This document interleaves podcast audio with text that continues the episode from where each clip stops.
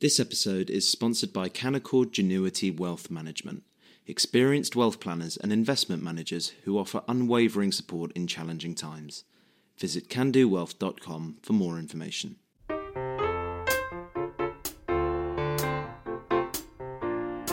Hello and welcome to this special Saturday edition of Coffee House Shots. I'm James Heale and I'm joined today by Katy Balls and James Forsyth to ask the key question Is the Conservative Party now ungovernable? And start off by looking at the events of Wednesday night, the failed whipping operation on the fracking vote.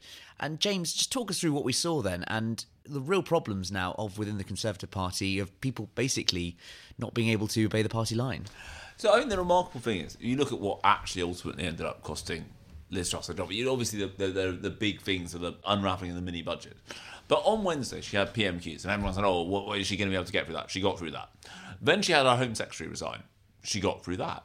But ultimately, what did for her was a dispute over the whipping arrangements in a vote on fracking and the question of whether the chief whip had resigned or not. I think, I think that's revealing because it kind of tells you the kind of challenge in terms of leading the Tory party because the problem essentially there was that Labour very cleverly put down this opposition day debate, and you were trying to then three-line whip Tory MPs to vote for something that wasn't in line with the Tory manifesto.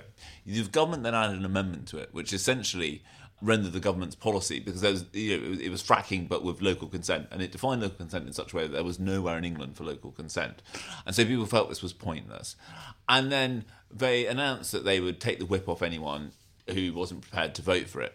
At which point, you know, Chris Skidmore, who's written books of Liz Truss, who who flipped from backing Rishi Sunak to back her in the leadership contest, said, "Well, I'm perfectly happy to lose the whip if that's what it takes to vote against fracking." And then Graham Stuart said from the dispatch box at number 10's urging, "No, no, this isn't a confidence vote." At which point the whips went crazy, and I think it's.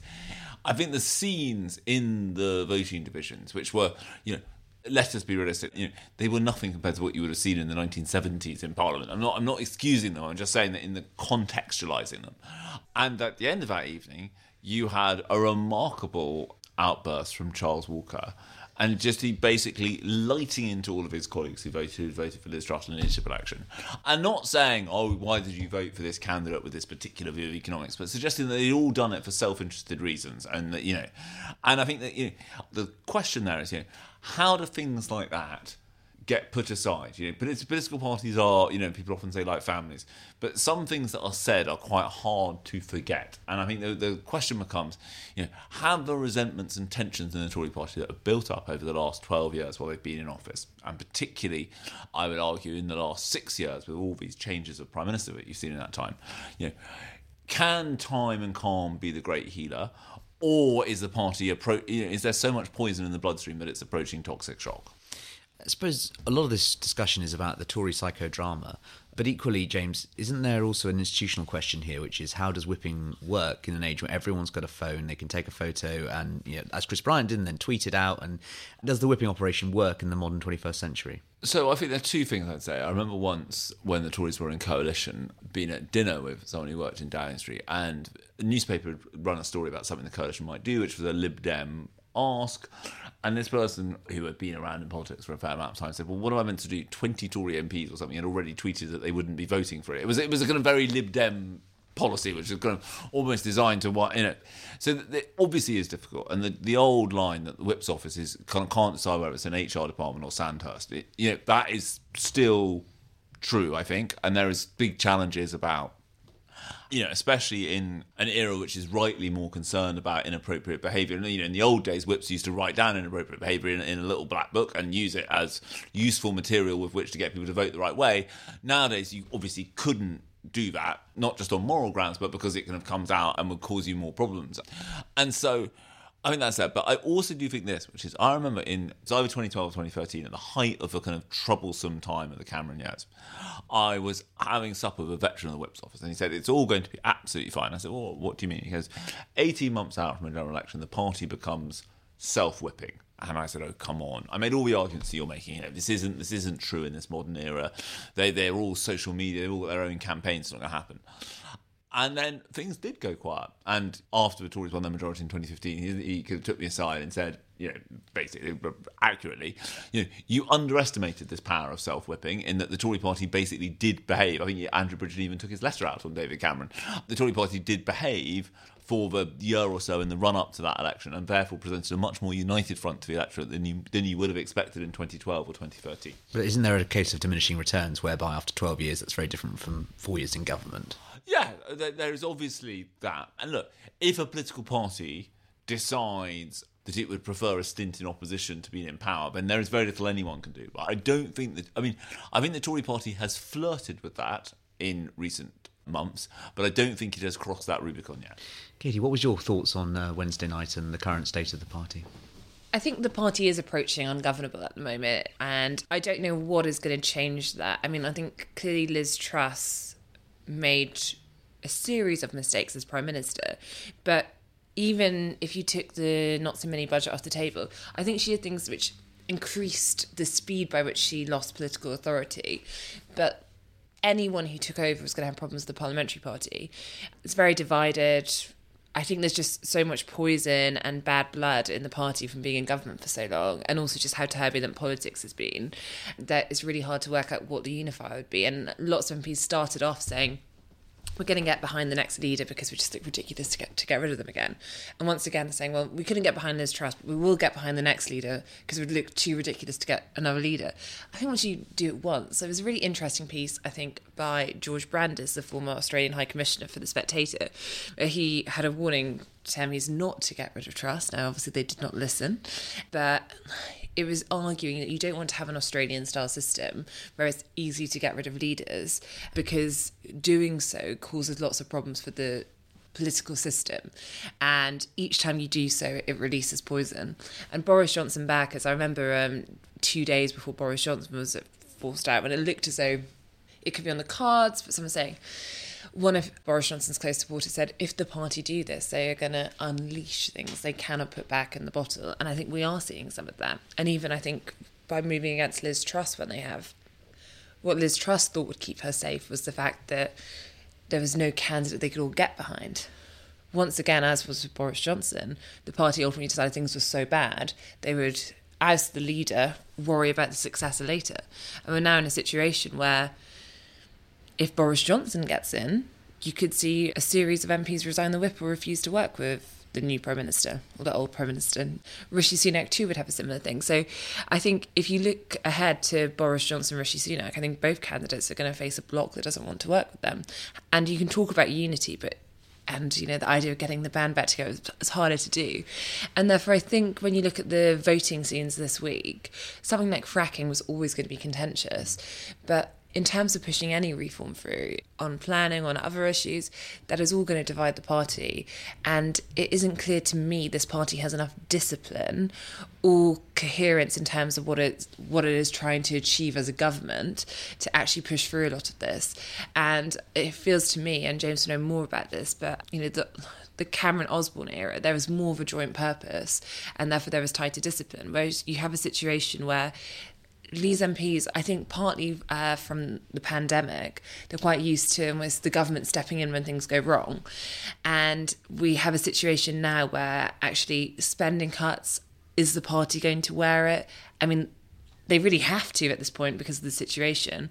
But it is just adding to this sense where I think there will always be a group, in a way, speaking up and trying to rebel. I think you can Think you can think back to kind of halcyon era and get things right. I mean, remember the 81 Tory MPs who voted for an EU referendum in defiance of the party whip, which forced Cameron into his, his referendum pledge. I think in some way, where Katy is undoubtedly right, is that in the Cameron Osborne era, so first of all, austerity was the kind of joint Tory project, and it was easier because you could blame it on Labour. However difficult and painful this is, it, it's their fault in inverted commas.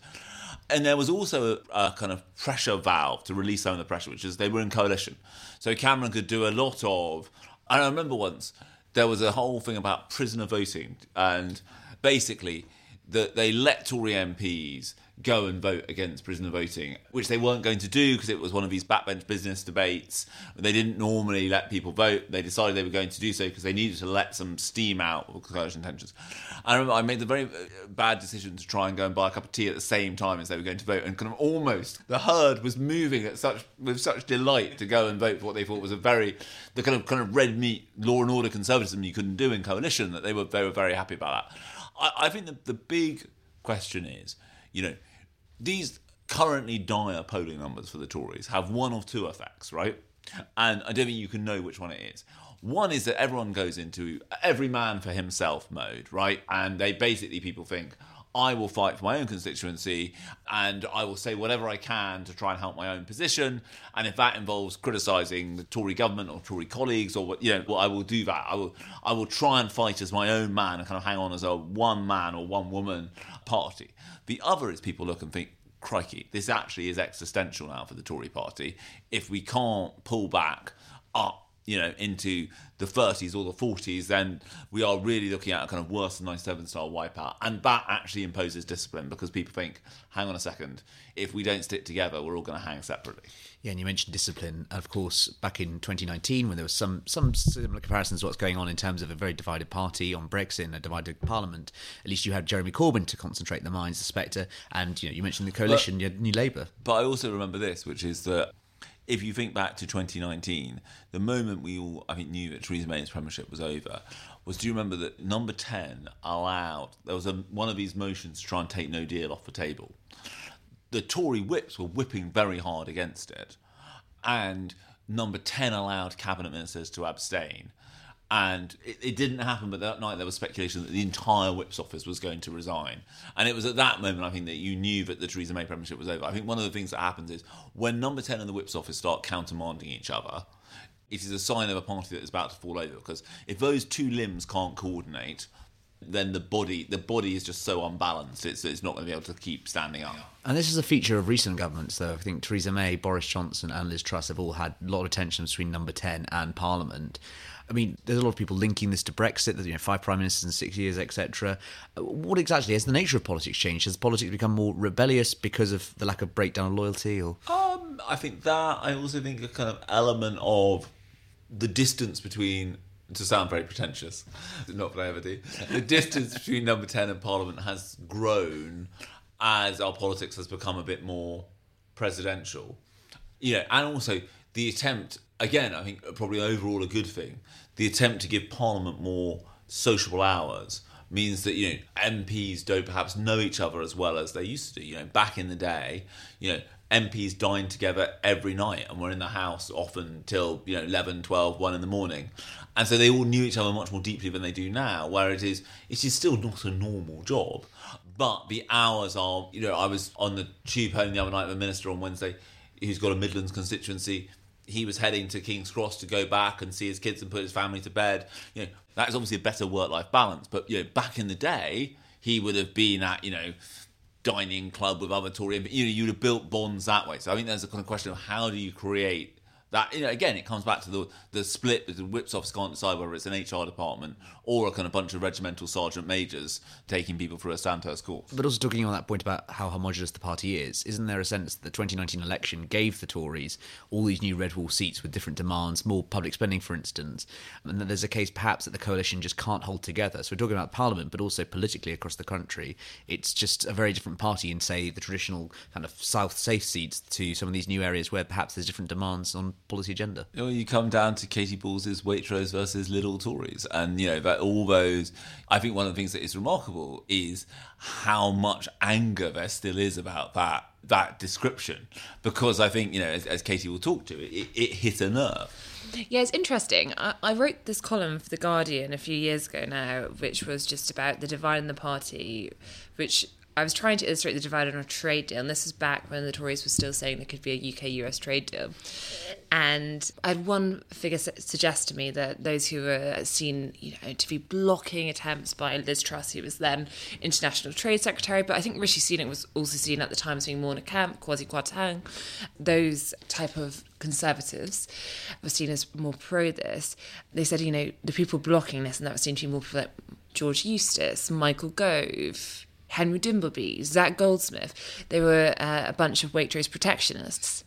And then I was trying to work out how to what would go with that? So almost it went for Lidl Tory. Now, every divide is a blunt one, and people can always find problems with it. The point was there were some MPs like Liz Truss and also Red Wall MPs who ultimately thought the trade deal was there to get the cheapest possible food on the shelves for their, uh, you know, for their constituents, and that was the big boon. Whereas on the other side, you had those who thought that actually no you have to think about more about protecting farmers and also the quality of produce and actually brexit can be used to improve and you can almost have this eco green Brexit, which improves welfare and environmental standards, um, which are loggerheads. And it's quite because even to this day, people who feel as though Waitrose protections to them are still pretty angry about the terms. And after it was used, it was then picked up, and lots of people have used it since. So I think it's been used in speeches and also just became quite easy to divide. Now, differences on, on trade clearly is not a new thing for the Tory party, but I think with the 2019 coalition and also how large the party is now, it is just hard to see what some of these MPs have in common with each other these days. Well, thank you, Katy. Thank you, James. And thank you for listening too.